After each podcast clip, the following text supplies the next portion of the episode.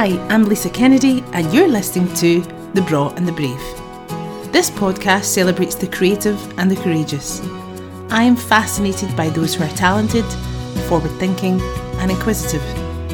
Sharing their stories, wisdom, and everything in between, The Braw and the Brave is about people and their passions. So, on to today's episode. Thank you so much for doing this, Lisa. I'm very excited to be chatting to you.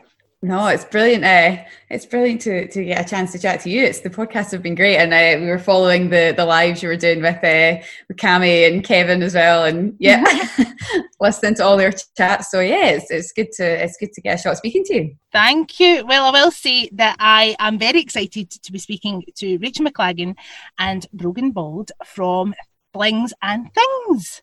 Yeah, and I was saying, I was saying to Rachel just before we started recording, like this should have happened way before now because you guys have been on my radio, radar for so long, like even before I started doing a podcast, um, and everything I've seen is just amazing. So I've got like a bajillion questions, but, so strap in.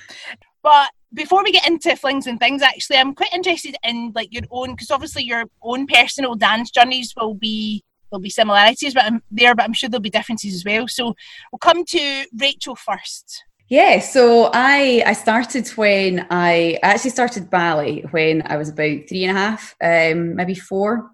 My mum would take me along to um, to ballet in, in Blairgowrie where I grew up, but she was always really keen that I did Highland because it was something that, that she'd done. I think Blairgowrie is one of those wee places where everybody get put to Highland dancing, country dancing. So my mum um, and my, my auntie had both done it and she really wanted me to to learn. And just by by chance she she ended up she's a PE teacher in Dundee and or was at the time and got um, in contact with another PE teacher who happened to be a dance teacher, a Highland dance teacher, and that was the start of it. So I started Highland lessons when I was about five and then eventually had to choose between Highland and Ballet because they were on the same night. And you know, I, I liked the kilt, so so Highland won out. Otherwise, who knows what might have happened, kilt or tutu, and I went with the kilt. So uh, that was yeah, that was the start of it. And as it turned out, the, the class that I went to um, was a, a, really sort of competitive class. Uh, it was quite a small class, um, and everybody there was into competitions. So I got into the competitive side of dancing really quickly, um, and most Highland dancers will tell you if you're, you know, if you, you start to kind of do well at competitions, it becomes quite addictive and pretty all consuming. So from I started competitions when I was about five and a half, and that was that was pretty much every weekend until I uh, until I retired about nine years ago. So and and it's still every weekend now as a as a performer. So competitive wise, I, I was really lucky. I had a really a, a, pretty good competitive career. Travelled a lot, competed in Australia twice, Canada twice, and the US, um, and obviously all over all, over Scotland, um, and a couple of championships in England each year as well. So it, it was a, a, massive, massive part of my life growing up. Um, and then yeah, I, I had a few injuries in my last sort of my last six, seven years of competing, and I was a couple of times thought I was going to have to stop because of injuries, but managed to come back, had another couple of good years at, at the World Championships. Um, and then eventually my, my body got the better of me and work had, you know, I had a, um, I'd started my graduate career and that was beginning to take over. So yeah, eventually called it a day on the competitive side. And then just as it, as it happened, I got a call from Stuart Cassels just as that was happening, and then this side of things took off. So, so yeah, in a nutshell, that's that's sort of the, the journey that got us so to you've here. Not so. stopped literally since you were about five. Pretty much, yeah. literally. yeah, and it's funny because actually, that's Brogan and I's. Um, our competitive side of dancing is pretty well connected because Brogan was at my dancing school as well. Slightly younger than me, but you get that in there before Brogan did? well, just just throw that out there now, just to. so, what about you, Brogan? So you know it's strange actually because Rachel and I, when we were younger, started the same way. So I was three and went to ballet, tap, jazz, all that. No Highland on the scene whatsoever. Done that for a few years, and then the same. I think I was I think it was just a month before I turned six, I went to Highland. I'd done Highland for about a year, and I remember my gran saying to my mum that she just should not be at Highland. I wasn't very good to start with. Anyway, my mum was like, no, she'll stick to it. And I still did everything else ballet, tap, jazz. And I was a really good swimmer, actually.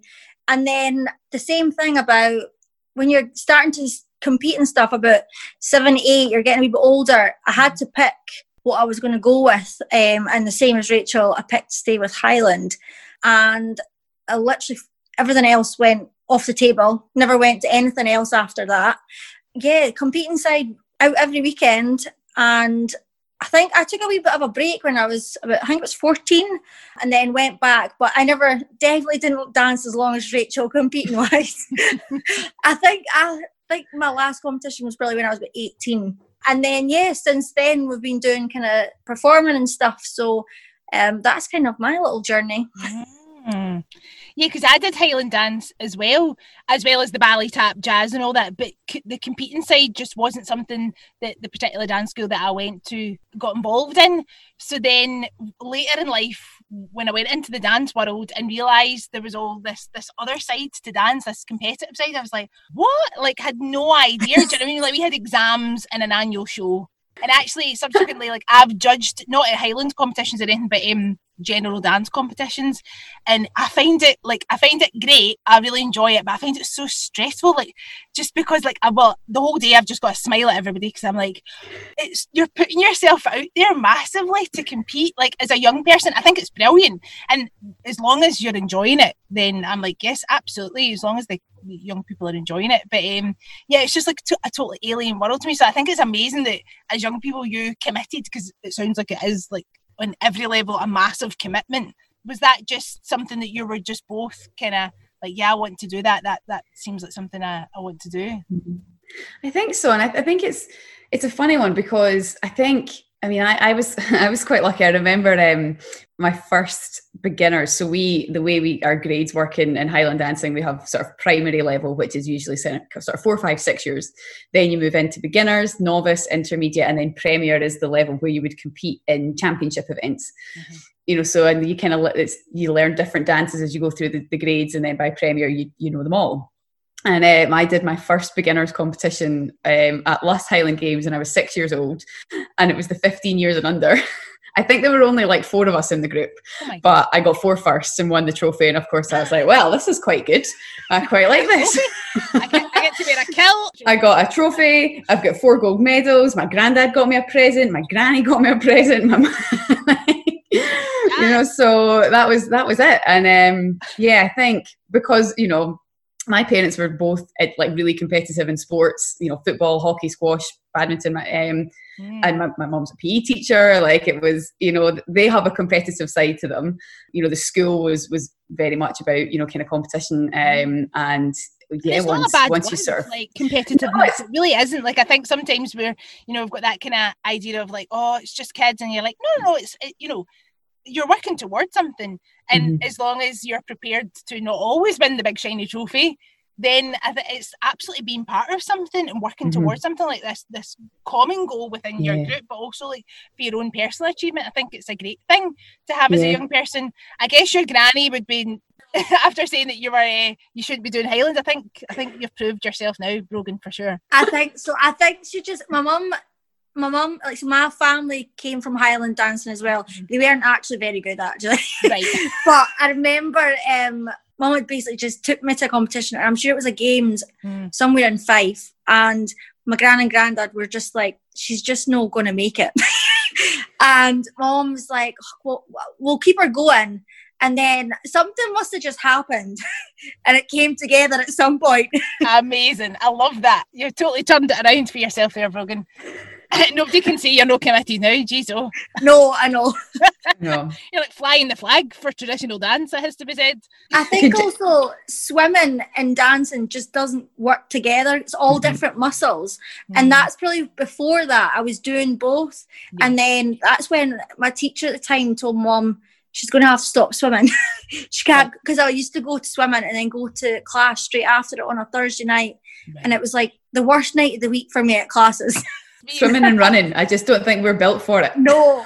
well, I'm Absolutely doing that not. couch to 5k and I'm only on week two, and I can tell you I'm definitely not a runner either. oh no i keep trying and i don't know i you know i talk to myself and try and convince myself in my head that like oh, but you'll enjoy it you know and you'll get better i've never yet gotten better and i've never yet enjoyed it so, good i'm glad glad you said that rachel that makes me feel so much better yeah So earlier on, you were saying you got a call from a certain person, and was that call to action flings and things and put together this amazing dance troupe that we now mm-hmm. know of around the globe? Yeah, um, yeah, I probably do credit him with with kind of kicking that off. If I'm honest, um, it sort of goes a wee bit, probably a bit before that, because way back in, I say way back, nine years ago, back in 2011, I went to New York Tartan Week with a group of dancers. We were representing the, the it's now the Royal Scottish Official Board of Highland Dancing. We've just got the Royal, um, so but it was the SOBHD at the time, and we were out there representing them and performing. Uh, there were eleven of us performing at various different events at Tartan Week, and we got um, we we were put on an event with a band called Whisky Kiss. Yes. Um, who are you know, at that time, you know, when we saw them, we, I hadn't seen them before, and they were just so different to any of the sort of other kind of Ceilidh and you know Ceilidh bands that we'd seen. Um, you know, real kind of contemporary edge to what they were doing. Really great, great fun, lovely people, and we we got on really well with Ian. Ended up doing a couple of events with them, and that started our relationship with Whisky Kiss. But at that time, it was just a couple of us that were in that group of dancers when we came home ian had gotten in touch and said would you be interested in trying to put some you know something together so um, Leanne and I and Brogan and Shelley, who's also part of Flings and Things, we had um, you know we we'd been working with Whisky Kiss for a few years, and other girls at different times had kind of come in and out to do different gigs with us. We'd you know we'd done Ceilidh T in the Park a couple of times, and I think 2013 I think was the sort of first time that we were. Um, we ended up we, we did some overseas gigs with them, but it was I, I think Stuart will maybe tell you something different, but I think it was somebody had seen me with Whisky Kiss, or Stuart had seen me with Whisky Kiss, and just dropped me a note to say, um, end of it was the end of 2012. You know, we're looking to potentially bring some dancers back to a couple of things that the Chilli Pipers are doing next year, and you know, I've seen what you've been doing and would be you know interested in maybe having a chat um, and uh, and seeing if we could you know we could get you involved. And and and that was that. So there was there was sort of another project that we'd we'd started working on at the same time. We said you know really keen to try and try and get some Highland dancers back into the the Chilli's gig and add that sort of visual element back in. Um, it had been you know a year or so or a wee while since they'd had any dancers. So so yeah so we, we we gave it a go and it was quite it was quite daunting at first because the, the sort of original group of, of Chilli dancers who'd performed with them, you know, for a year or 18 months or so, um, were from the McKechnie School of Dance. And I know Nadine, we both know Nadine really, really well. Um, you know, and it's quite, that's a pretty tough act to follow. um, I, so, I've taught some yeah. Nadine's pupils as well, and they're always amazing. I know, incredible. And and I the, the, event that we were, you know, the group that we were in New York with, Nadine had choreographed for that, the show that started that group. So, you know, I'd worked with her and been blown away and you're like that, right. Well, and I actually remember saying um the first the first gig that he'd asked us to do something for, Stuart had said it's uh, he'd, he'd, given me details. It was a night gig. It was a, a, an evening gig in a hotel. It was a corporate event, so it would just be you know a couple of numbers. And about two weeks before it, or two or three weeks before it, Kevin called and uh, he said, "Well, it's you know it's Kevin from the Chilli Pipe." It was just to give you the details of the gig, and he kind gives me the timings and the running order. And I said, "You you want us to be there at eleven o'clock in the morning? It's I thought it is the gig not at ten o'clock at night." He was like, "No, the gig is at Dreghorn Barracks. It's it's a full." it's an outdoor full day, two full chilli sets. I was that's quite a different proposition. so suddenly it went from just a couple of wee dances for a, ta- a taster at a corporate night to we need like six dances. right, okay. and it's a full afternoon. So the, the very first chilli dances that we ever did actually came together pretty quickly. because because we didn't really have a choice. So yeah, we did the we did the gig at Dreghorn Barracks they seemed quite like it and said would we come along and then do their um, they were doing a concert at the Ironworks in Inverness that May. Um, so Brogan um, joined us for, for, the Ironworks, and that was sort of the start of it. And from there, it, it just we'd kind of obviously passed the test, um, yeah. and uh, and the next thing we found ourselves on the way to to America to dance at Milwaukee Irish Fest with them, um, and that was that was the beginning of the um, yeah the relationship with the Chilli's and I think after we, you know, we then did the winter tour with them in 2013. At that point, Kev said, "Oh, there's, you know, we've got quite a big year planned for 2014, and you know, we'd love to have you involved." And that was when I started to think there's there's maybe something in this. So so hmm. yeah, we we at the start of 2014 we got the group together. Um, there were seven of us at the time that were kind of the core group of dancers that had been dancing with the Chilli's and decided to to make it something real. And and here we are. So absolutely. and Brogan, like you when you came into the group, what was your idea of what it was going to be? This so obviously coming from a Highlands background and you know you know all the dances, and then flings and things. I think the and things part of it is that it's it's not strictly Highland as you would expect it to be. I don't think either of us would have known what was going to happen. um, but I think actually from the schools that like Rachel and I were at, choreography was always probably something that we always were a part of. So it was just taking it, but obviously Rachel putting her spin on it, making it a bit more modern. Like Highland can be quite set in its ways and you stick to the book, whereas Rachel kind of changed it so that we were more of a like you were a performance rather than a set piece. Yeah. Um, I don't even I don't think back then you would have ever thought what would have happened at that point. Well, I just coming from my background of working for a Scottish dance company, it was my remit to make Scottish dance cool in schools. Because there was a lot of like, oh, I'm Odie and Ceilidh, I'm no holding her hand, giving each other their sleeves and all that. And it was my job to go in and be like, see if we just take this dance, it happens to be Scottish, and we take this other style of dance, it's called like Bollywood, and put them together, it's just moves. And it was basically all about not just fusion dance, but introducing people to Ceilidh and Step and Orkney and all these different styles of dance that are amazing. They're amazing. And you know, the response was was brilliant and it, choreographically it gave me a chance, like yourself, Rachel, to to branch out a bit and use all these influences you've had throughout your life in terms of dance. But there was a bit of backlash at the time from the work that I was doing from certain people, a very minimal amount of people. Um, I've told this story before in the podcast, but I basically like somebody wrote a letter because there was like a photo shoot of me in a kilt, but with like a crop top. And I mean, it wouldn't happen these days. There's no crop tops in my attire now. And uh, yeah, it was like a kind of slash t-shirt, and because I had my midriff out and I was wearing a kilt and I was doing Highland dance, it was like, oh, you can't be doing that. And you're like, well, look at Highland dance now. Dance evolves. It has to, and it has. All those traditional dances, they have evolved through time have you had mostly, I would imagine, positive feedback, but has there been anybody that's been a bit unsure about what you're about?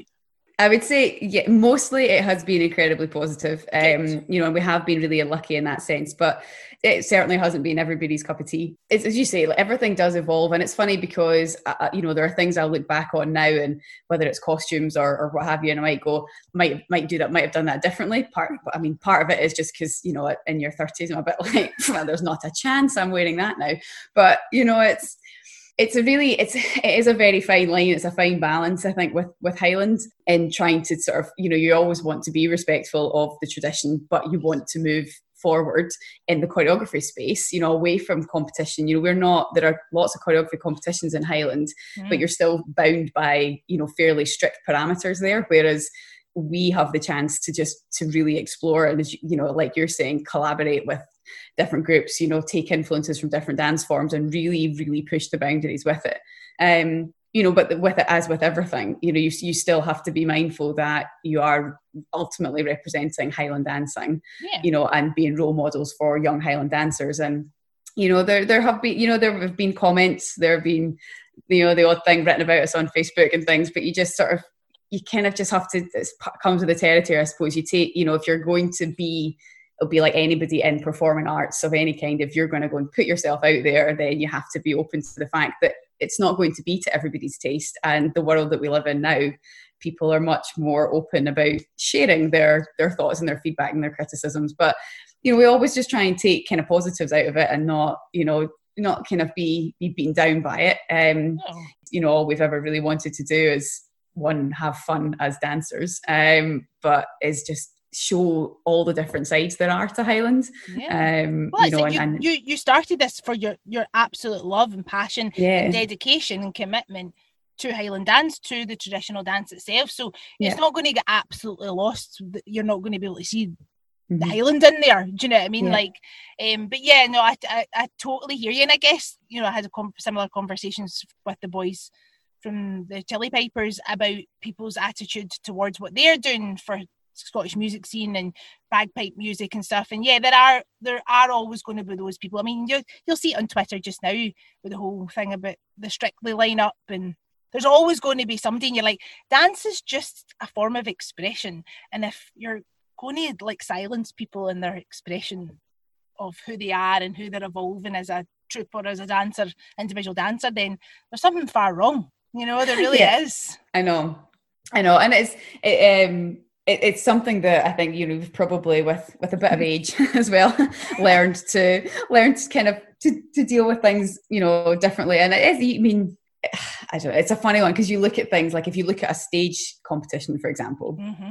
and you see the kind of costumes and the outfits and things that dancers are wearing and you know in stage and modern competitions there's not an awful lot to them but it's part of the performance you know and it's the same with strictly there's it's part of the performance um it's not maybe if you think back you know 20 30 40 years ago it's it's very very different now but you know mm. it's in keeping with the performance that you know that they're putting out there and and that's sort of what you know what we did you know we are going if well if we're going on stage with the chilli pipers the full kilt outfit doesn't really quite mm. fit with what with what that show is all about equally there are some where i go right well actually okay those shorts maybe they were maybe a bit much but you know like you, you kind of you it's it's try you try and uh, you know it will never move if we're always too scared to take a chance um but i'm i would say we are never we're never afraid to kind of learn and take on board if people go i wasn't really keen on that you go right well okay why great. you know tried that's it. great if no we'd yeah. never tried it we would have never known so Absolutely. You know, you, you live and learn. Um, and, and I mean, you're not you know, they're being highly controversial, I have to say.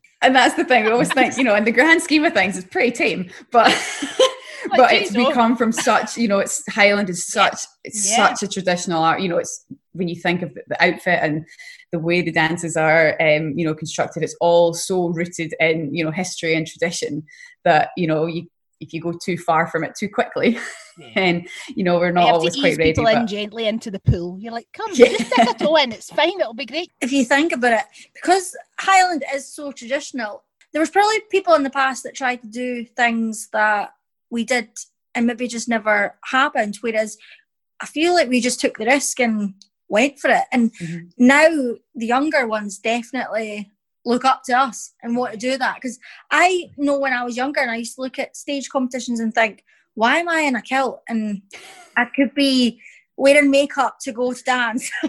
yeah. But it's just a different thing. Yeah, mm-hmm. and I mean, like the thing is, if you're going to be on stage performing for like a whole set with the Red Hot Chilli Pipers, then that outfit, you know, with the jacket and the shirt and the it's a, a lot.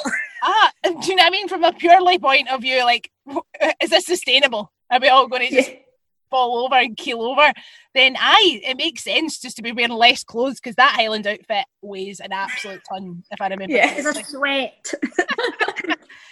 Brogan, what is like a an average week? I mean, obviously just now it's a very different time, but what's like an average week in the life of a flings and things dancer? You need to be prepared to travel. okay, where um, are we going? Where are we going? Well, it really depends. Sometimes if we've got something big coming up or like sometimes we just like to catch up and have a chin wag. That's really how it works. Obviously, we're all over the country. Well, yeah. most of us, we're all at some di- different points. So maybe sometimes even a couple of times a week we get together, depending on what we've got coming up, and we just kind of rehearse or we make new dances up and stuff like that.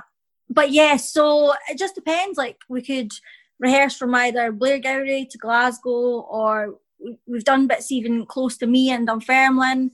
Um, but yeah, it's usually full on, and we're.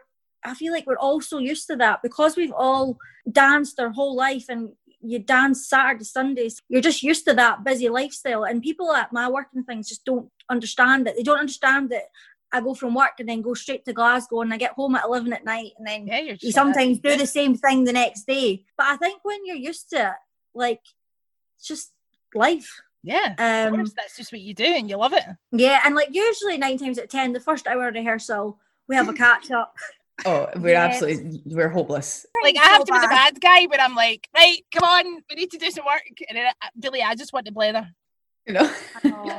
but um, uh, yeah, it's good though, and we're all actually pretty close. There's quite a few of us. How many's in the so, currently, or does is that is that changeable? Does it depend? Yeah, it kind of. I think there's there's sort of seven of seven or eight of us that are that are kind of the. It's difficult because I'd say the core troop, but it's probably on the basis that um, because obviously the work with the Chilli Pipers has that was sort of the main driver for us forming and was mm. the kind of that was a big part of what we do. There's sort of seven or eight of us that would do the, the Chilli's big gigs, but into, then there's a, a, kind much wider group of girls that come in to do the different corporate things and you know and other events it really depends. You know it's, mm. it's a funny one because the you know the chilli's only ever really want two dancers. There'll be the odd gig you know maybe once a year that needs four or six but for the most part it's only ever in pairs.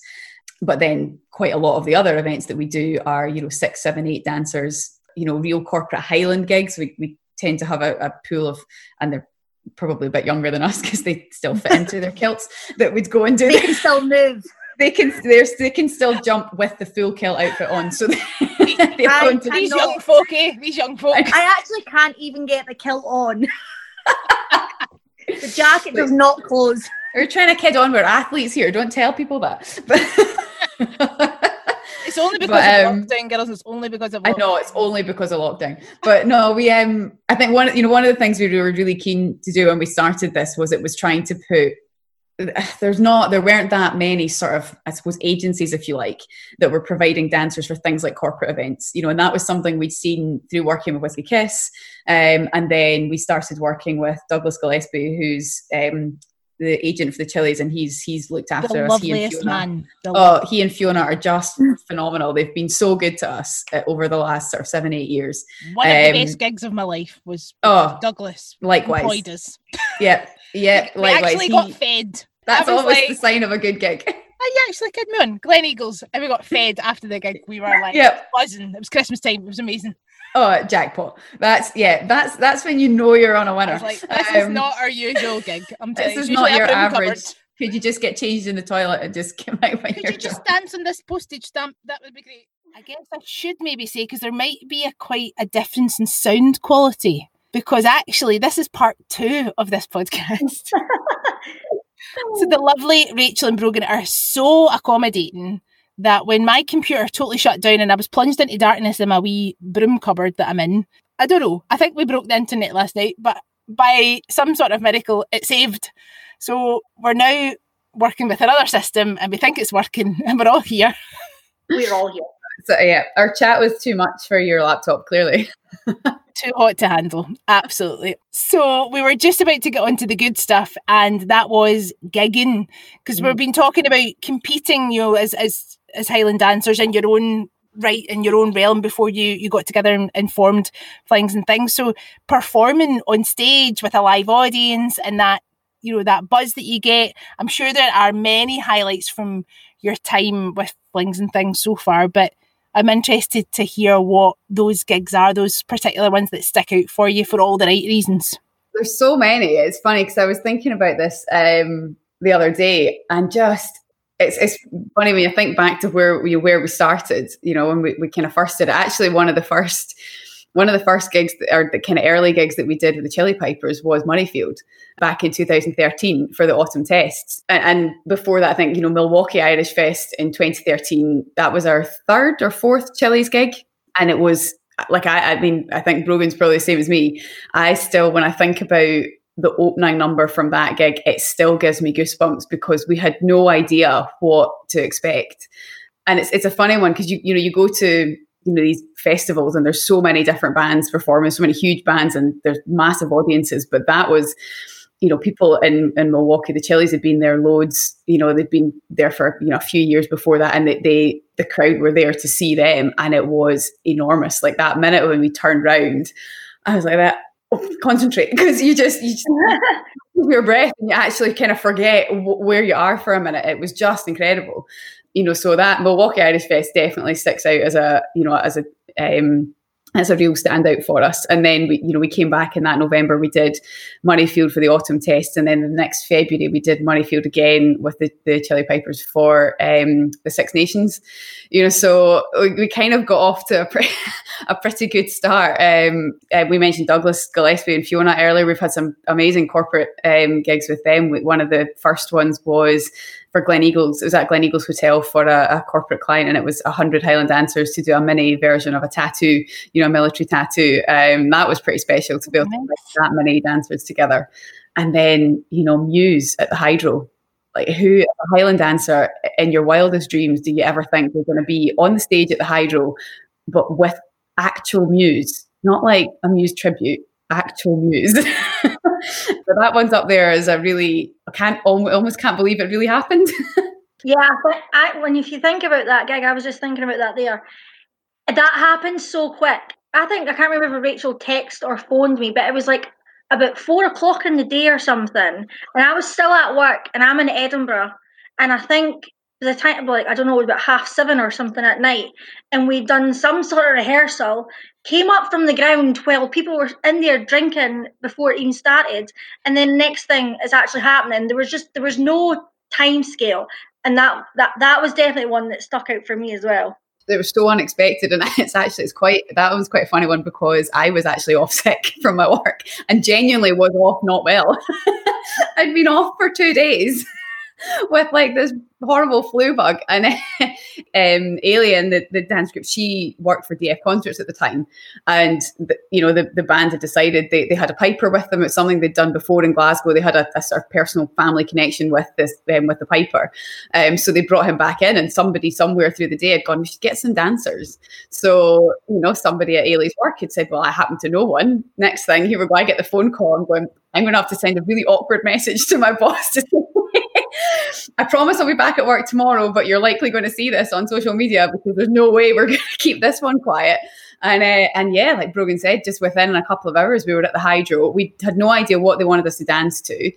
It was a sort of drum, um, sort of drum and bass section that they did in the middle of the show, and it came right after Feeling Good, you know. And he's playing Feeling Good on this grand piano on this raised platform and it was they brought him down into the floor pushed the piano off and then rolled us on and brought us up. And that i will never forget that moment. Yes. sliding out of the floor at the hydro i'm like feel like britney spears. I mean, this absolute wall of noise because, you know, the way the hydro shaped, that kind of big bowl shape, that sort of amphitheater, that it just, you can't even describe what it felt like, you know. And we had had about 20 minutes with the track back to try and throw a dance together with two other dancers that we hadn't worked with before, and uh, and just yeah, like just make up and go with it. And it was it was incredible, like just out of this world. So yeah, definitely that's definitely up there as a pretty special one. The Solheim Cup gig last year was a really special one, and I think that in particular was special because we were approached and asked to do, you know, and commissioned to put together this special sort of 30 minute performance. Um, and quite often what happens is, we, you know, we've been really lucky in that we've had great opportunities to dance with amazing bands, but it's, it's often as a sort of a kind of bonus performance. You know, we are accompany we we accompany the bands as a, a part of their show, a kind of extra yeah. visual highlight to add to what they're already doing. But that was somebody, you know, to have someone like Visit Scotland um, you know, an Event Scotland present that sort of opportunity, um, or sorry, Creative Scotland it was, but to present that opportunity to us to create something in our own right as Flings and Things, and then, you know, say to us, who would you like to accompany you as musicians? You know, that that was a real kind of moment for me and for the girls as well, just going, actually, people are now recognising flings and things in our own right. Um, yeah, of course. Yeah, and it's lovely to come you know, accompany all these wonderful musicians and you know but yeah that that's that's really special because then you have total creative control over what you want that to be like how you're going to represent yourselves yeah. and all the work and all the effort that goes into it like you were saying last night brogan about you know the traveling and everybody's mm-hmm. just you know right we're, we're meeting here or i'm at my work and the night i'm dancing with muse apparently you are fitting in this around your life as well and there's like yeah. a real commitment i mean anybody that's in the dance world I think we we just all know it's like a bit of a given. Like you will just go the extra mile to make things work because you love it. Yeah, totally. Because what you're saying, I think of it as sometimes it is you're shattered. Sometimes you're getting like three, four hours sleep if you've done a gig in the middle of nowhere up north, and then you go to work the next day. But I always just think of it that at some point my hips and legs will not do it. so there's going to be a point where you can't actually do it. So when you can, you're just going to keep doing it until that day happens. And I think with the the bigger gigs, because there's so many dancers, like years ago, you would never have thought the things that we've done with this amount of people would have happened. So sometimes when it's just maybe a couple of you or four of you, there's more limelight, I suppose, on you. But when there's so many people, it's such a bigger crowd. Either or is amazing, but especially when there's so many of you, and like you're saying, you're coming across from all over the country, and everybody wants to join in and they want to do it, and they apply for these big gigs like Solheim or Murrayfield, and it's just it just makes it more special. Absolutely, yeah. You're you're totally representing Highland dance, which we said at the at the beginning is just so important to keep that alive. And when you're on performing and people are absolutely taking in everything, all the work, all the effort, all the the beauty that is Scottish dance. Like it's one of those things like we're totally doing this. This is amazing. This is our thing. Like we're not just this wee anonymous group like we're flings and things and i think it's i honestly think it's brilliant what you've done for scottish dance and like we were saying with the young people that you've worked with before and, and ran workshops and things you will absolutely be inspiring them because for whatever reason you've got into highland dance you're like the rock stars of highland dance something like that the Britney Spears of Highland dance. I mean, just at that moment, we maybe felt like it. But I don't know if Britney puts her routines together in the corridor outside the toilets at the hydro, but I know. I'm sure she has. Or I'm sure she has at some point. You have to get ready in a field. I mean, I right. Let's talk about this, right? Because the cupcakes, we're the same. Like so many situations, like mind that time mm-hmm. where we got changed in a field. Yeah, but it is. It's more. It's, it's like Brogan said. It's the weird kind of places that you end up gigging that are literally in the middle of nowhere. I mean, we've had some some car journeys where I think I nearly took the tires off my car one time. We got lost trying to get to a, dis- a distillery, um, and we wound up on an old military road. And of course, that you know that was a few years ago, and you know, phone our sat nav skills weren't quite as good as they are you, you know, you just think we're never going to get to this gig, and we've no idea where we are. We're never going to get home again, and you just, you know, but it's yeah, you kind of um you just you get used to just rocking up to random you know random places to dance on the back of a truck in the middle of a field and you know to get like Brogan says get changed in fields get changed in toilets it's, I think one of the strangest ones I had was um and actually this one I think this was a solo gig I, I think I was there by myself and it was a castle in the middle of nowhere um and they'd been doing some sort of experience where people got to come over and live out their sort of Scottish fantasy and you know all the like they had they had a horse dressed as a unicorn. like, like, like, thank God I wasn't on that gig. Like really weird, and you know we're in this uh, like castle, this tiny, tiny little castle in the middle of absolutely nowhere. You know, and arrive there and you think, I'm not sure, I'm not sure what I've got myself into. Um, you know, what is that horse doing? Does it like just but you know, you just you get on with it and you put on a good show and you meet lots of nice, interesting people. And it always kind of, I think it always amazes me that maybe people are they're kind of more used to dealing with sort of bands i think now and understanding band requirements but don't always understand or appreciate what dancers need. So you know you arrive to a gig with 120 dancers and they present a room the size of my living room and say will this will this be fine to change in? And you're like no. Actually but we just go, yeah, okay, that, yeah, no bother. Is that is this definitely all you've got? All right, then that's fine. We'll we'll change in shifts, you know. And you just, I think it's because of the years you spend competing at Highland Games where you know, the facilities are not great because it's just traditional games. You just get to the field, you put your deck chair up, you dance on the back of the tractor, and you get on with it. So you just, it doesn't really matter what you get presented with. You just roll with it, and and it's fine. but yeah, it's they don't always uh, don't always realize what goes into you know dances. It's, it's kind of the same with some of the bands. I think you know you get there and they say, "Oh, we've just made a change to the set, and we've just changed the the way this track's going to be played. Is that all right?" You're like, "Well, sure.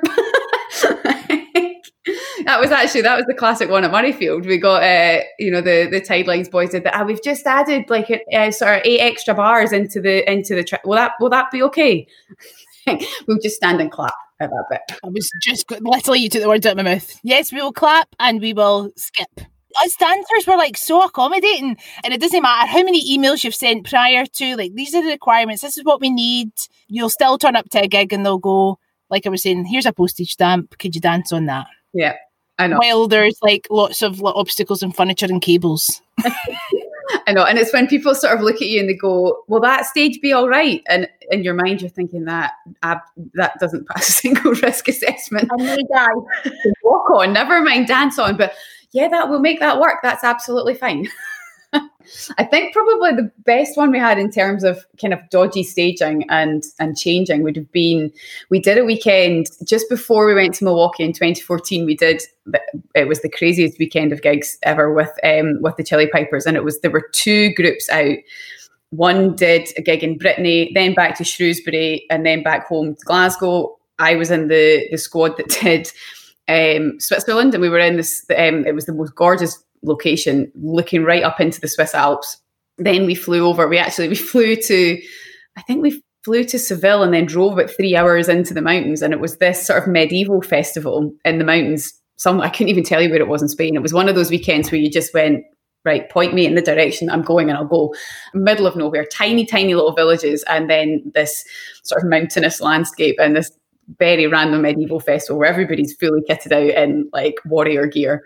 And um, the stage was the stage was I'm going to say perched. It's the only word for it. Right at the edge of this cliff, and there was a wall that probably was about waist height on me behind the stage. And the backdrop, there was an electric fence as the backdrop to the stage, so that if, if you got a bit close to the back, well, you you get flung forward by the electric shock rather than off the cliff. I, am not really sure which one was preferable, but um, like there was obviously no changing facility at all. Not even not even like a gazebo. I think there was a, a little brolly that they could the, the band could put gear under.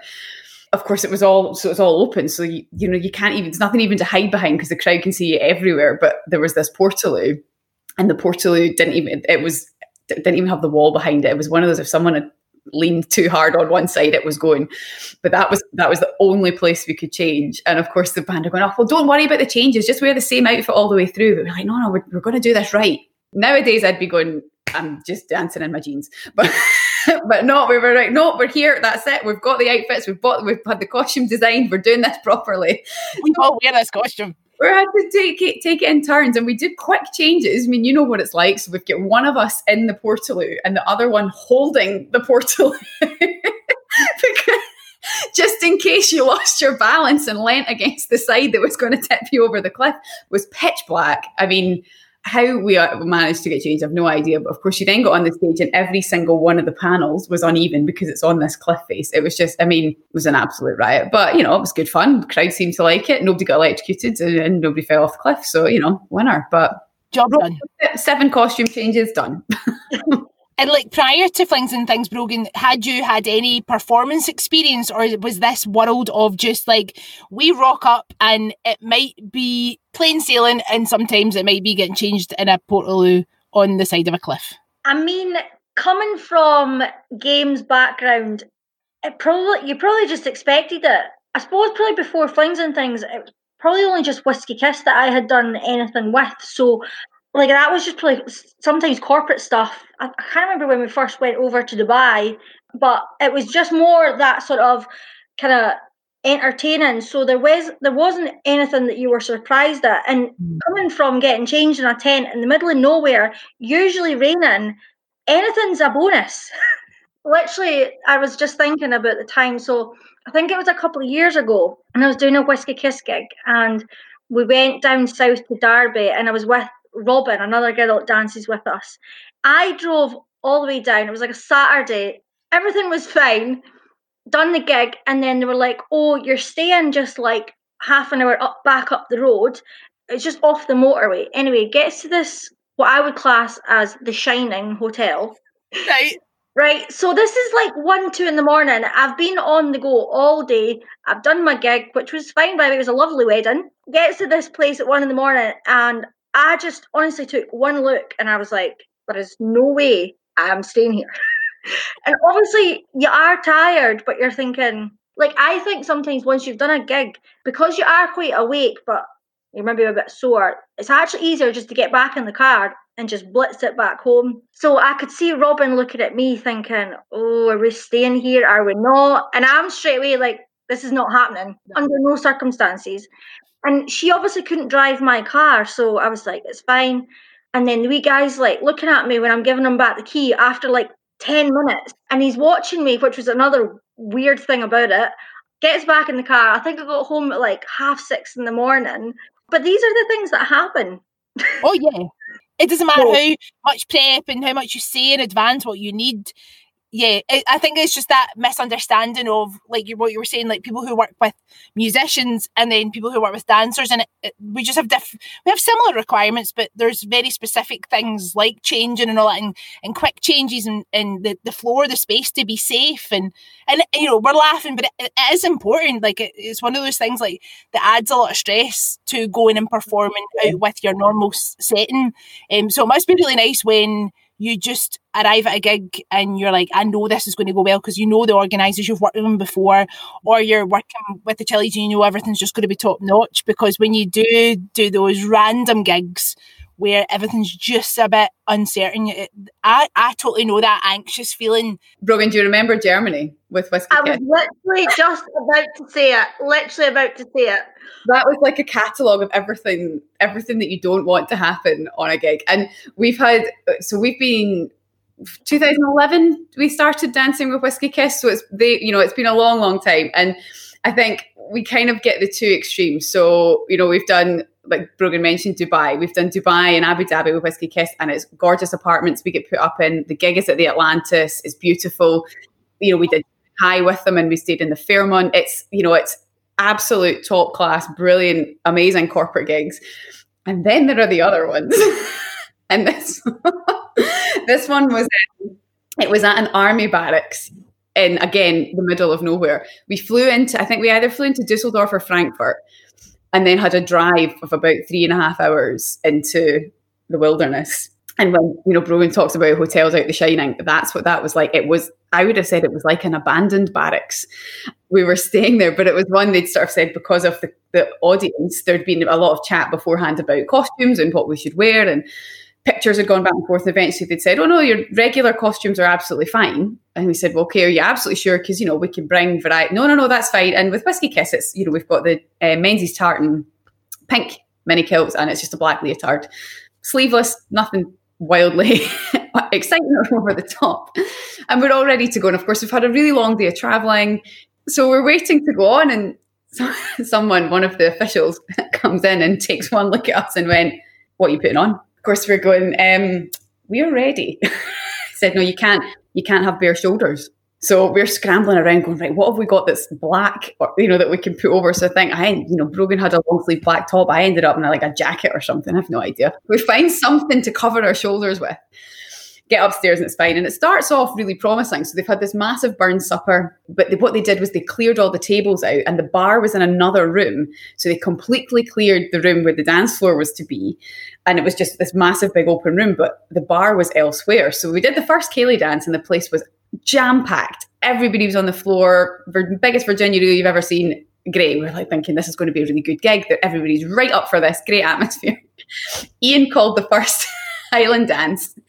it was like that rats from a ship gone. Everybody cleared the room. How rude. Something had gone off. Nobody left in this room except the band and the two of us. Brogan and I are looking at each other and we're sort of looking at Ian and he's like, on you go go for it, thumbs up.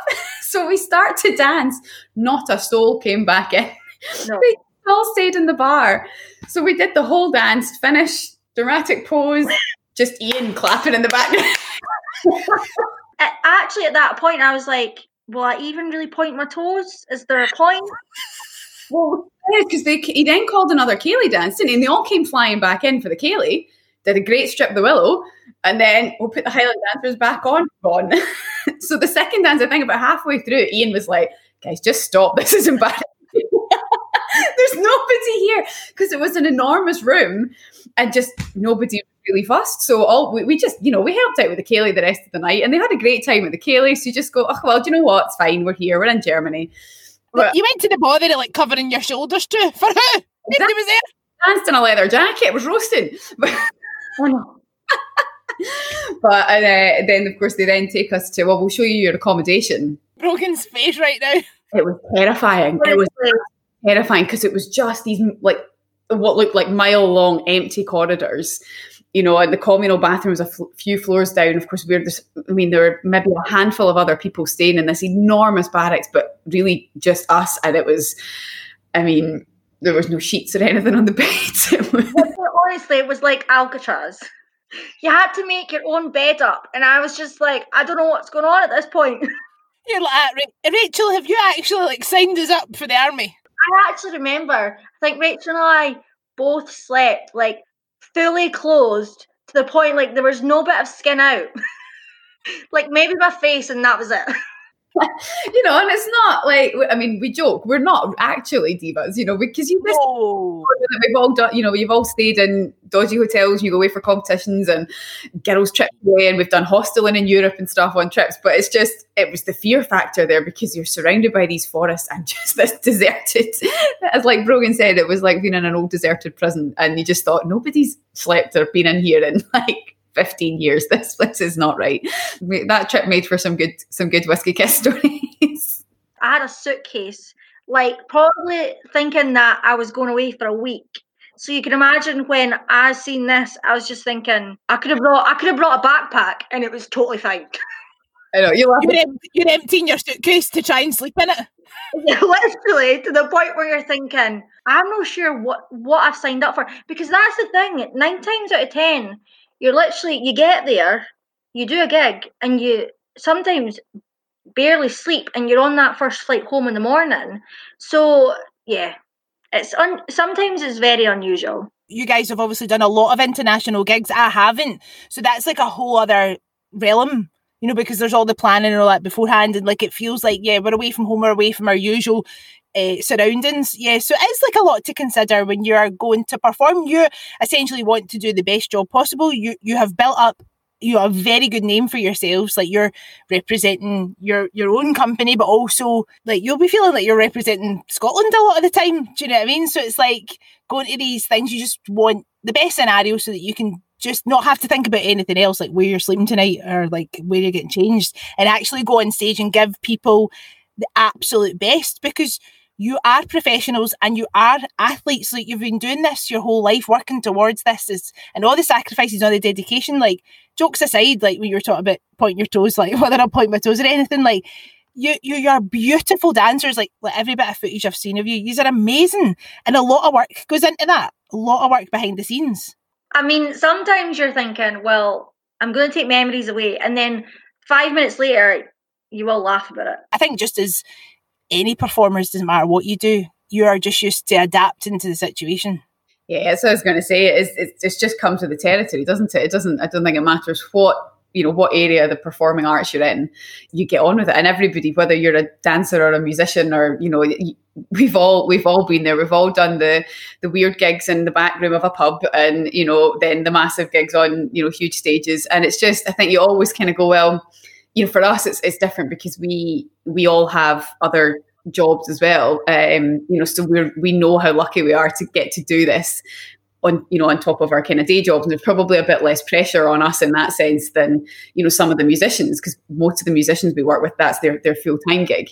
We you know we are in a really lucky position that we are getting to do this for fun and these bands are giving us amazing opportunities by bringing us along with them. Um, more often than not, it's you know the arrangements for things like your travel and your accommodation. It's all done through the band. So, you know, we are really lucky that you just you pack your case, you walk up to the airport when you're told to by Ian or Kevin or you know whoever we're traveling with. You just go right. I'm here. Here's my passport. Where do we go? You know, so they they do all the hard work to organise, which which is funny because I mean, Brogan, uh, you know, manager in the bank. I'm a project manager by trade, so our organisational natures get a wee bit like stressed at times because we're going, do we have details yet, boys?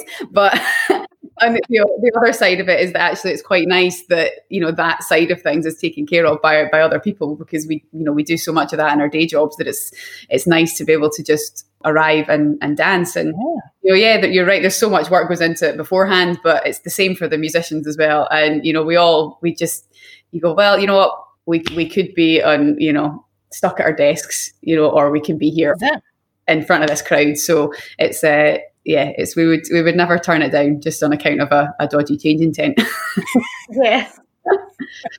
and like you said earlier on, Brogan, like as a dancer and as as we all get older, it's inevitable. You are aware that there'll be a day where you can't perform to that level. And obviously Highland dance is so demanding. The stuff that you you guys do is in, insane. It takes so much amount of energy and precision, you know, and the detail that goes into it. So you're like, well, I'm just going to revel in it while I can because there will be a day where, for whatever reason, you you can't do it, you can't travel anymore, or you don't have the stamina, like you were saying, like because injuries and stuff. And I'm sure injuries have come up for you both in your dance career. Like certainly, I've I had sciatica at one point, and uh, yeah, it's terrifying actually the thought of not being able to do what you love to do. So it's like, well, let's just lap it all up while we can. Yeah, totally. Because you never know when something might go. what was your most recent injury, Brogan? Oh yeah, so Rachel and I were doing the the Chilli's Christmas show at Alhambra last year. We are doing the matinee. Everything was going well. I don't actually think it was. We hadn't done many dances on the first show. I've got this really bad habit of falling, so I fell just thinking like I fall as per usual. But this time something happened, and I was thinking, mm. so I tried to get back up and jump on the foot, and it just didn't happen. Anyway, so comes off Rachel's like, think that's broken. And I'm like, no, it's not. It's fine. And I took some pills and I literally tied my shoe so tight that I probably couldn't feel it anyway. Finished the show. And then my mum and dad, because it was at the Alhambra, and obviously I live in Dunfermline, so my family was all coming at night. So it was really swollen. And I was like, it'll be fine. I'll get through this and then I'll just ice it when I get home and things. Yeah, the next day it turns out it was broken. No way. You danced on a broken foot. She did 12 dances on a broken foot. We're not talking easy dances. Like the Chilli's show is an absolute shift. And she, yeah, by the end, I'm looking good, Brogan, it's bulging out of your shoe. Are you sure you want to do this? Do you know, I actually, it was when we were actually packing up to go home. And it was when I couldn't get my foot in my trainer. And I thought, mm, that's just not okay. So I got home and mom and dad, they're like, just like you're being dramatic. It'll be fine. You'll get up in the morning. It'll be fine. Anyway, I get up in the morning. I actually had to go to work. It was Hogmanay. I couldn't put anything on my foot, so I actually went to work with nothing on my foot, no sock, nothing. I was in work for an hour, and I'm like, I'm going to have to go A and E. And I swear down, I told everyone I was like, I didn't think it's broken, but there's something wrong. And I remember I phoned my mum from A and E, and I was like, Mum, it's broken, and she's like, shut up. I'm in a moon boot. You're going to have to come and pick me up. I can't drive back home. Brogan, you're a machine. You are an actual machine. I know. They, they're like, no, it's no broken. You're like, no. I mean, like, I can't actually imagine how much pain you were in. The thing was, I remember it being sore, but I never remember thinking, I can't cope with this. So that's why I probably just thought, because there's actually a photo of me and Rachel standing after that second show at night. And I'm looking thinking, how did I not know? so I think I just presumed I was like, oh, it's just really badly like I pulled something. But and probably because I pulled it so tight and just popped some pills, it was I was good to go.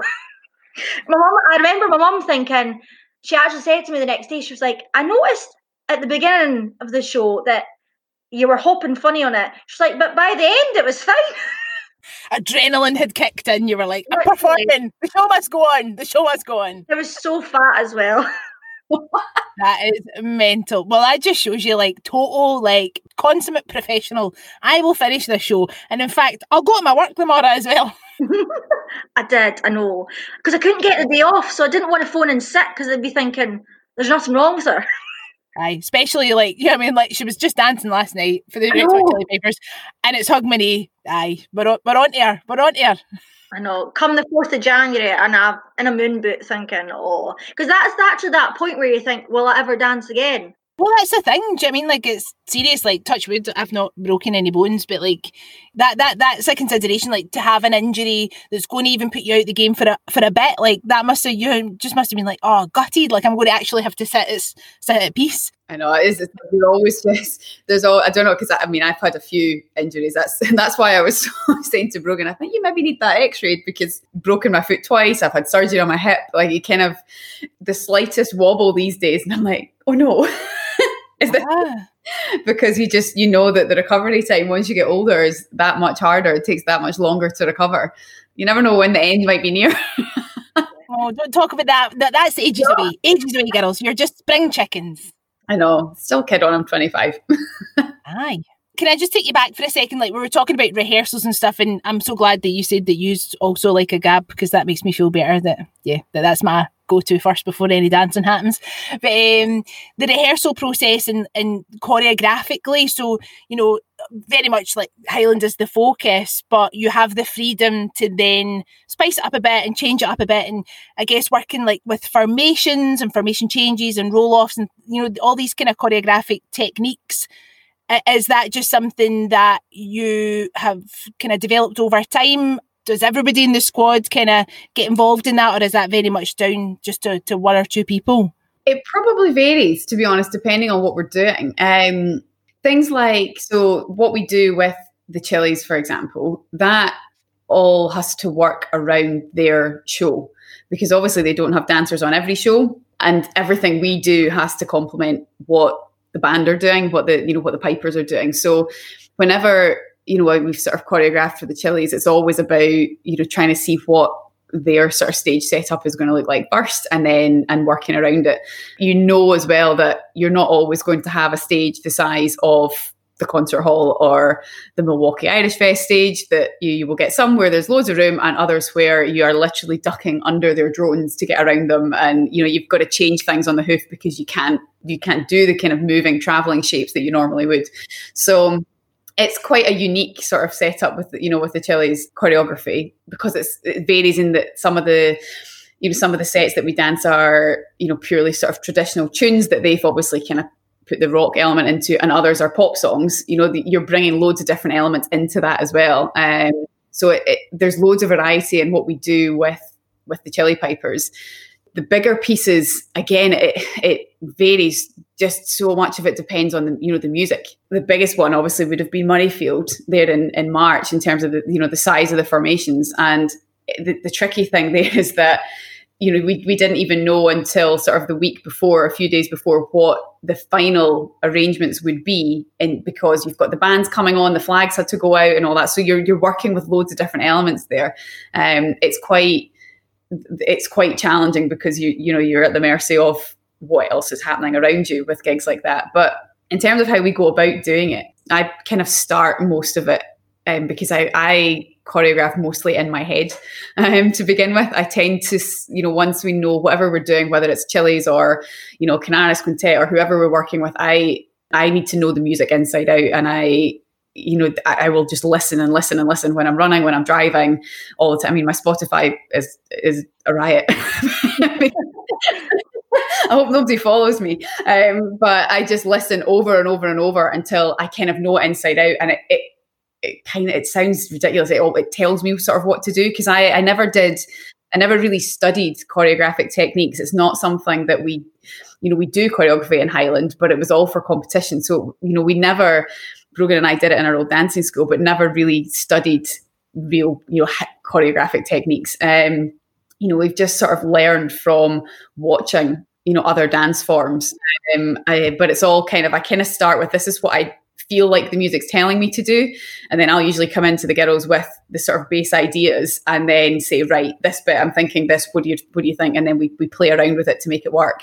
You know, and I think one of the hardest ones actually was probably when we did Shut Up and Dance for the Basel Tattoo uh, last summer, which I would say now is probably one of the things I'm most proud of. Absolutely loved it, loved performing it. But I I found that from a choreography point of view, I was surprised at how difficult I found that because I think when we first got the music, it was just a rough cut. that the, the, album hadn't been recorded yet, so we didn't have the final mix of the track. And I I like to kind of I like to hear all the layers of the music, you know. So there's and sometimes we'll pull out the pipe, you know, the melody the pipes are playing. Other times we'll go with the drums or the brass, or um, you know, you play with different parts of the music. So it was okay to begin with because we only really had the kind of bass the pipes and the vocals and, and bits of the percussion elements. You know, we didn't have the, the full mix. So I kind of in my head, I think, and I, I used to listen to it on the tube on the way to work all like every day, just listened over and over. And I sort of got the formations in my head of what I thought it would look like. And I knew what I wanted the feel of the dance to be. But the minute I tried to put the footwork to it, nothing happened, you know, and everything that I thought might work didn't. So actually coming into the first rehearsal with the girls, you know, I had some right here are my kind of core ideas of what I want, but we, we changed it a lot, didn't we, Brogan? We we yeah. you know, we tweaked quite a lot of that as we saw it um, come together eventually, you know, eventually I'm delighted with how it turned out. But I, I, think I'm probably a pressure choreographer as well. I think we all do. We all work really well when we're we're down to the wire with it. So actually, the shorter the lead, I, I, don't know if it's just because that's what you're used to. You know, you're used to having to, you know, getting things thrown in at the last minute. But we, uh, yeah, we we work quite well under pressure. I think so. Um, yeah, it it's there's not really a set um, kind of process for us, but it usually starts in my brain with what I kind of feel, and then I put it out to the team, and then they tell me which bits are good and which bits are absolutely shocking. I need to be thought. I think also sometimes when you think of something in your head, and then you go to dance it, and you think, "How did I think that would work?" uh, or like like with shop and dance, it was all to the lyrics. Now, if you were to dance, if I was to dance it without even the music, I'd be just singing the song in my head. Yeah, and that's quite a difficult thing, I think, for like for Highland dancing, um, because it's so you know, in its traditional form, it's so precise and so rigid. You know, our, our, our, technique book is so prescriptive that in competitive Highland, there isn't any room for, you know, for creativity at all. Obviously, people have their own performance style and that some dancers will be really strong and, you know, be all about kind of elevation and power. Others are a little bit more kind of flowing and lyrical. Some, you know, the really good dancers have a great mixture of both.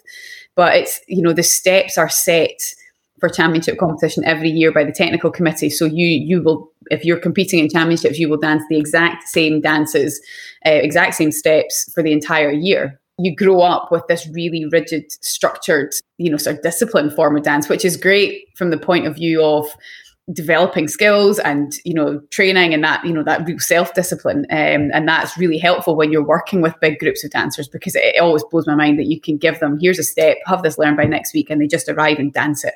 You know and that that's incredible and it's it's, it's such a unique skill that they have. It takes a while i think when you then try and you you, start moving into the choreography performance world to sort of break out of that you know really rigid mode of performing. And uh, it's it I think you know Brogan and I have obviously we grew up dancing together and um, you know are used to each other's styles of dance and we could perform side by side and the music you know if somebody the music changed we would just look at each other and kind of go right a quick nod and you know what to do because we've done it together so often and it's like that with a lot of the girls in the squad but you know you see maybe people that come in to dance with us for the first time and it can take them a little bit to get used to that sort of style, particularly with things like Shut Up and Dance and, and Basel and, and just allowing themselves to be that bit more free because we want to just have our hands on our waist and our shoulders above our hips and our head to the front and just dance.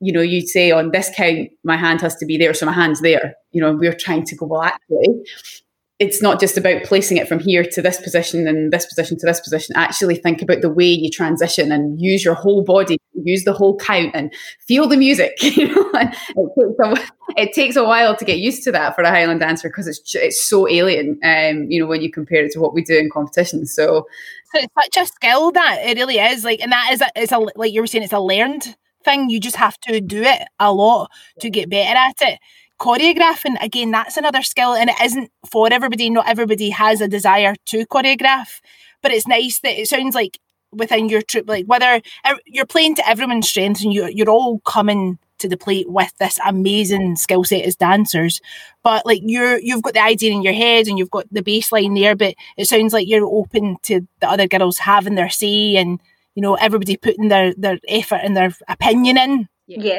I think when because we've been doing choreography for years now, if you try and go back and do rigid steps, I actually don't know what it is anymore. Like like I I try and do it and my legs just don't do it.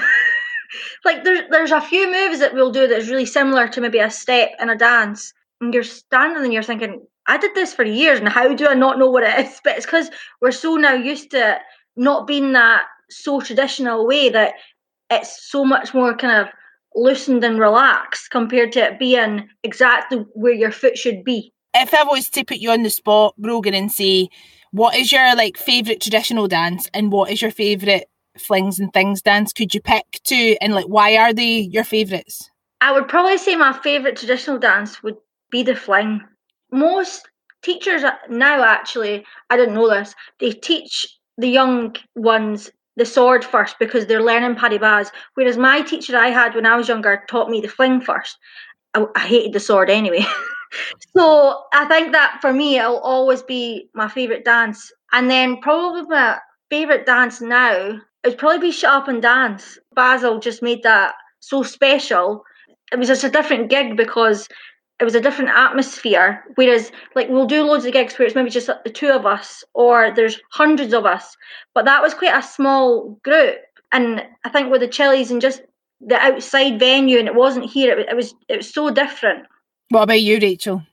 Yeah, I'm a. I was. I was one of the ones that learned the sword dance first. I didn't learn. I actually my the first the first little while I was competing, um, my dance teacher didn't have us do the Highland Fling, but um, I always liked the um, the the Seann Triubhas as my traditional dance. I think just because it was that bit more kind of I well, I felt it was more elegant and graceful, and you know, not as the, the it was the, you know the sort of continuous hopping of the fling. You know, I love watching a great Highland fling, and I don't dislike doing it, but you know, the, the Seann Triubhas was one where I actually felt like I could dance, if that makes sense. You know, there's more travel to it. It's you know, it's got longer. The, the extensions give you much nicer lines, and then it's still got the sort of the faster music with a really strong finish to it. You know, I like the story behind the Seann Triubhas. You know what it represents. Yeah, like kicking off the kicking off the trousers. You know, back, trousers, yeah, back in the rebellion days when we weren't allowed to, you know, wear the kilt bagpipes couldn't be played, and then you know the celebration at the end. I think I, that just kind of appealed to me when I was younger. I liked the fact that there was a sort of story to to get your head into, you know, to, so that it helped you understand how the movements should be performed. And in terms of my favorite flings and things, one it's it's really difficult because there's a few, you know, as Brogan said, insomnia with the Chilli's was that I still I love to perform it, and I I think it was the first it was the first choreography that I would have said I, I, was really kind of proud of that as a choreographed piece. We'd created a few dances before that for the Chilli's. Um, but it was sort of you know we will rock you and um, you know the, the jig which I absolutely I still love the I still love the Rory McLeod jig um, I, I that's still a favorite as well but you know they kind of felt like it was jigs and reels you know whereas insomnia when I listened I remember when Kevin sent the album and it was the breathe album was just coming out and he said, you know, here's these are the tracks we'll probably play. Have a listen. And I instantly listened to that and went, that's a show opener. That is that's the one. And it, it came together really quickly for me in my head. And that was one of the ones I actually went into the room with the girls. And, and I remember, you know, remember the session with Brogan and we were in the SCTA studios in Glasgow. And I just went, I, I have this dance done. This is the whole dance is there. I know what this is going to be. And we've, we've made little tweaks, you know, as we've gone along, you know, we've, we've changed bits at the start and things and we've played with it. But ultimately that dance is still it just goosebumps. Yeah, it does. I mean, the mute, but the, like, I don't know if you've ever seen the, the Chilli's perform that live. Like the start of it is so atmospheric. The lighting is incredible. The the you know the way that the, the you know they've got that the faithless sample at the start just to kind of set the scene. It really does give you goosebumps. And we start on the floor, and every time I lie there, I just think I can't believe I get to do this. Yeah, I feel I do have a I have a real special place for insomnia. Um, but I'm probably shut up and dance. I'm a bit the same as Brogan as well. That I think because as it, it was my first time in a kind of director role at an international tattoo. You know, we, we've done loads of international events before. We've done loads of great gigs here and overseas. But that I've always sort of held, you know, like the Basel tattoo, the Edinburgh tattoo in such high regard.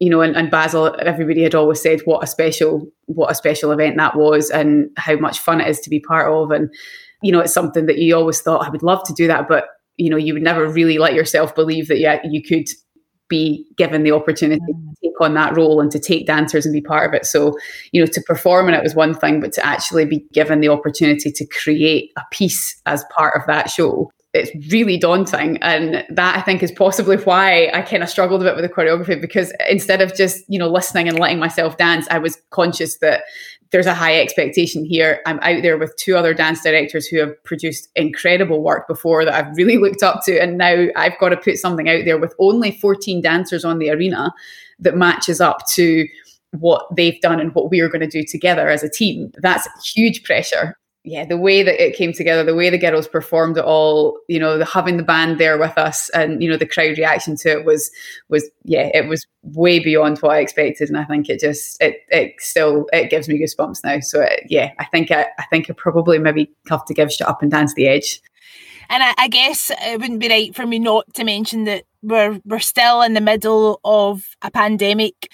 Have you guys been able to like still keep in contact? Have you done anything online? What's I mean, obviously, you, like you were saying, you you all have other jobs and careers that have had to continue. I, I guess throughout all this, but have you been able to do anything like even just staying in touch with each other during all of this? We've actually done quite a lot, haven't we? Yeah. yeah, we did um, quite quite early on. So Brogan and I were due to go to New York this April with um, Drums and Roses for Tartan Week. Um, we, you know, we've done Tartan Week a few times, and it's always been amazing. Um, we were really looking forward to going out with the with the band, but that obviously didn't happen. So I think that the first thing that we kind of got involved with was the the New York Tartan um, New York Tartan Week committee put on. They decided they were going to do a virtual parade I'd gotten speaking to Kyle, um, Kyle Dawson, the president of New York Tartan Week committee, and said, thinking maybe there's something we could do with the dancers in here. You know, would you mind if we just go to explore this idea? So spoke to some other dance groups from all over the world. Um, groups in Canada, the States, New Zealand, um, Australia, South Africa, and we pulled together the um, the virtual New York Tartan Day parade for the dancers, and uh, each choreographed a step from you know each group produced a step. We put them out there for the dancers to learn, and 750 dancers sent videos of themselves to be included in this parade. It was one of those things where someone said to me at the start, they're like, you know, I mean, how are you going to edit these things together? Because you could get like a thousand videos. I went, don't be daft, we'll get like maybe 100, 100 be fine. But that just shows you, and that's what I was saying earlier on about what flings and things means to people and what it represents. That's incredible it was it was amazing, and we had um, I think we the, what the Tartan Day parade was on the Monday, so we said we'll send your videos in by the you know the Thursday or something, and on the Wednesday there were still there about 150, and I'm saying you know that's quite a lot of people, and then the in the last day another like 600 came in. I thought oh my goodness, what am I going to do? In three days editing, like it's like a claw hand by the end of it. I'm just sitting trying to edit these videos together on my wee MacBook Air. I was still editing like an hour before the thing was meant to stream. So we ended up with a 35 minute a 35 minute parade. Yeah, uh, and we'd picked a piece of music by Skipinnish and uh, ended up had to bring another another track in and they just played on a loop. So yeah, it was great, and that was that was right at the beginning because that would have been beginning of April, so it was really early on in lockdown a few weeks after that, we did a tutorial for Everybody Dance Now because that's yes. one of our sort of recognizable Chilli's choreographies, and it's I mean Brogan calls it a fancy fling. It's the kind of one of the easier ones we would have said. So between us all, we split the steps up and we each recorded ourselves dancing them through at different paces. And, you know, we put together a, an as live tutorial with a voiceover um, for people to watch. And that we actually, we, we broke the internet a bit with that one as well, didn't we? Well, when it went live, it was about maybe three or four minutes, and then I, it, it, literally just went wild because I think so many people were trying to get on, and so I'm like keyboard warrior in the comments, being like, "Hold on, guys, it's fine, it's getting sorted," and like Rachel's in the background trying to do all these things. We're on WhatsApp, I'm on Messenger, you're on actually on Facebook, and everyone's trying to communicate, and I'm thinking, I just need to keep trying get everyone to stay on this. But it was so good actually, and like between us all, we all just filmed it. Like I filmed it here in my living room. Didn't matter where you were. That was that was like a gift to all those people that you know were in their homes and like wanting to dance. You know, you absolutely did that for other people. I think that's brilliant. Yeah, it was. I mean, it was. It was great, and that's you know we. It was as you say, it was good for us as well because we you know we miss having it in our lives. You know, we we were a bit kind of lost, going, well, what do you do? And in a way, you know, everybody's everybody's jobs were going. You know, we were facing different sort of stressful situations with work, not knowing what was happening as well. And you, you sort of miss that because the dancing is a bit of a release, isn't it? Like you, that time where you go in the studio, whether you're prepping for something huge or you're just there for a bit of a catch up, it is a wee bit of sort of stress relief as well. Um, you know, and you were missing that. But you know the response we saw from the dancers every, we lost our entire competitive year you know all competitions all championships all over the world were gone workshops events you know people were really lost. And when we saw the response to the the Tartan Day parade, you know, and other people were, you know, were trying to do different things online as well, and thought, you know, let's let's try and keep this going for the for the dancers. And we, you know, we asked everybody, I think, a few days later to post videos of themselves performing, and it was incredible, wasn't it? I think there's about you know five or six hundred videos came to us of dancers performing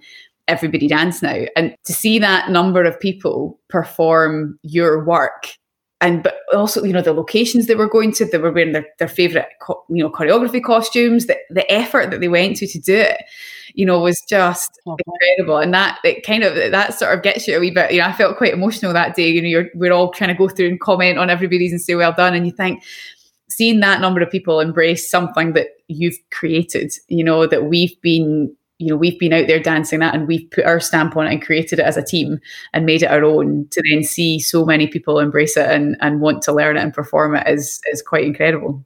That's wonderful. Brogan what would you say if you could sum up what flings and things means to you what would you say? I would probably say like getting to perform your childhood hobby.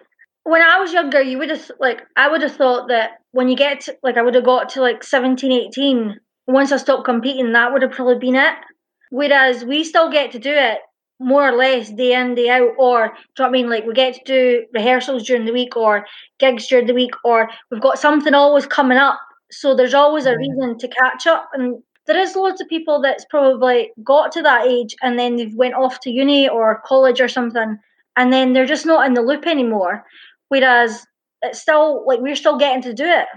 I don't even know how to really to how to articulate it because it's it's it, it mean it means so much. And i think that's one of the things that we've seen you know i've seen a lot in the things that we've done through lockdown. You know we always whenever we've done a big event i even remember way back to the gleneagles one you know in 2014 you know that first big event and somebody sending me a message to say you know their daughter was she was only sort of 16 or 17 she had she used to compete but had kind of gone away from it had sort of lost heart a wee bit and you know had really not been loving Highland dancing and she'd come and done that event, she said, and she's so buzzing about the whole experience and she's so excited and you've really given her something back. That always sort of stayed stayed with me. And you know, we don't we, we don't all we would love to be bringing as many dancers as we could into every event we do, but you know, we don't always get those opportunities. But when we do mm. get the chance to bring in other dancers for things like Murrayfield or the Solheim Cup or you know, hearing that sort of feedback from people is what really kind of just shows the, the sort of impact that it has. And I don't know that any of us really appreciate it when we're in amongst it doing it, what it, it gives to other people, you know, and doing the, you know, the everybody dance now tutorial and tartan week, you know, people say like, well, it just, it, it's fun and it's, you know, it's something so different. And some of us, you know, do bits and pieces of teaching, but because we've been so busy and, um, you know, in our own careers and, you know, I personally, I've moved around a lot with my job, you know, between Glasgow and Edinburgh and London, and I've not set up a school through flings and things, this is the way for us to give something back, to show the different sides of Highland and to, to bring a bit of joy to people that maybe, like Brogan says, have gone off to uni and sort of drifted away from it. You know, it's it mm. brings them back and in a way that's that's fun without the pressure, competition, and the stress. And it, it's been quite moving actually, and like a wee bit emotional in some ways when you get some of that feedback. When I think about what we've done together as a group you know, and the, the places we've been, we've we've been so lucky and we're so grateful to, you know, all of these bands, you know, Whisky Kiss, the Chilli Pipers, especially, um, you know, and Douglas and Fiona for the opportunities they've given us, you know, and others like, you know, Dancing with Skipinnish, Dancing with Tidelines. You you never think that you're going to get to do these things as a Highland dancer. I, it still kind of takes my breath away a wee bit when you sit down and go back through what we've done. But throughout all of it, I think the biggest thing is is kind of friendship. You know, it's it's it's kept us together as a group. Those are the best moments. You know, we could be in a scubby field in the middle of nowhere, but you're there with some of your best friends, and it it kind of gets you know. It doesn't really matter what else is happening in the rest of your life. This has been a sort of constant for us, um, and hopefully our bodies will hold out for a wee bit longer. But at least even at the point we know where we have to stop dancing, we've kind of created a bit of a legacy that we'll hopefully be able to keep oh, really choreographers. You'll need to keep all your memorabilia for the Flings and Things Museum. have you have you still got that moon boot? Because that's going to go in the Hall of Fame. That still got that moon boot. I, right, well, I'm keeping that just in case I want to get first class on a flight or something. I love it. I know it's difficult right now to be like talking about plans for the future and all that, but uh, are there any things that you would be happy to to disclose that you're like we're always saying oh that'd be cool if we managed to do that i mean i think there's I, I don't know what fantastical thing you could dream up because you've done quite a lot and what I would imagine would have been bucket list stuff. But is there like one thing you're like, oh, that would be cool? I want our own show. yes. I do, uh, if we could do an actual tour, I, th- I would then retire. There's been times where, like, I think Rachel and I have both said this. If there, there, was ever a chance where you, you gave up, we both got good jobs. There's, I would, I would do it for that because you're not going to get. It's not going to happen again. I know. I quite, I quite fancy pulling a Michael Flatley. Just, and that's that would I would say that is. I mean, pipe dreaming. We've we've kind of joked about it for years, but I mean, you never know. To partner, you know, team of musicians, write an original score and create you know create a, a, full show of um, you know music and dance but with dance at the heart of it um, that would that would be the absolute dream and the last question that I ask every single person on the podcast is what is your favourite Scottish word or phrase? Gonna no do that. I'm actually really bad for saying Ken because that's just a five thing. But yeah, gonna no do that. See if, if it was work and I've got people under me and they do something that you're like, why would you do that? That's what probably we save for a laugh.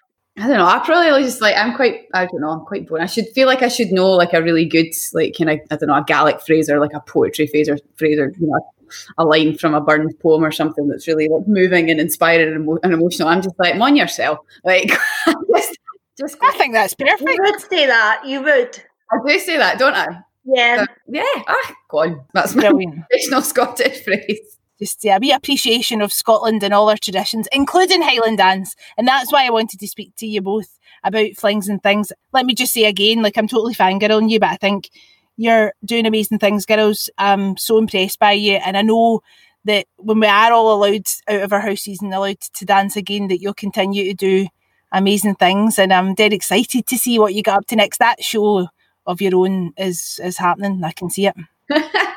I know. Just uh, yeah, give us time. Just need a wee need a, a wee bit of uh, time from away from the day job and a wee grant of some kind. I hear you. I hear you. But no, thank you so much for uh, agreeing to come on the Braw and the Brave. I said thanks for having us and putting up with our technology failures. it's been an absolute joy. On your cell, girls, on your cell. no, thank you. Hope you enjoyed today's episode of The Braw and the Brave, a podcast about people and their passions. Join us next time for more insight and inspiration from my wonderful guests. Bye for now.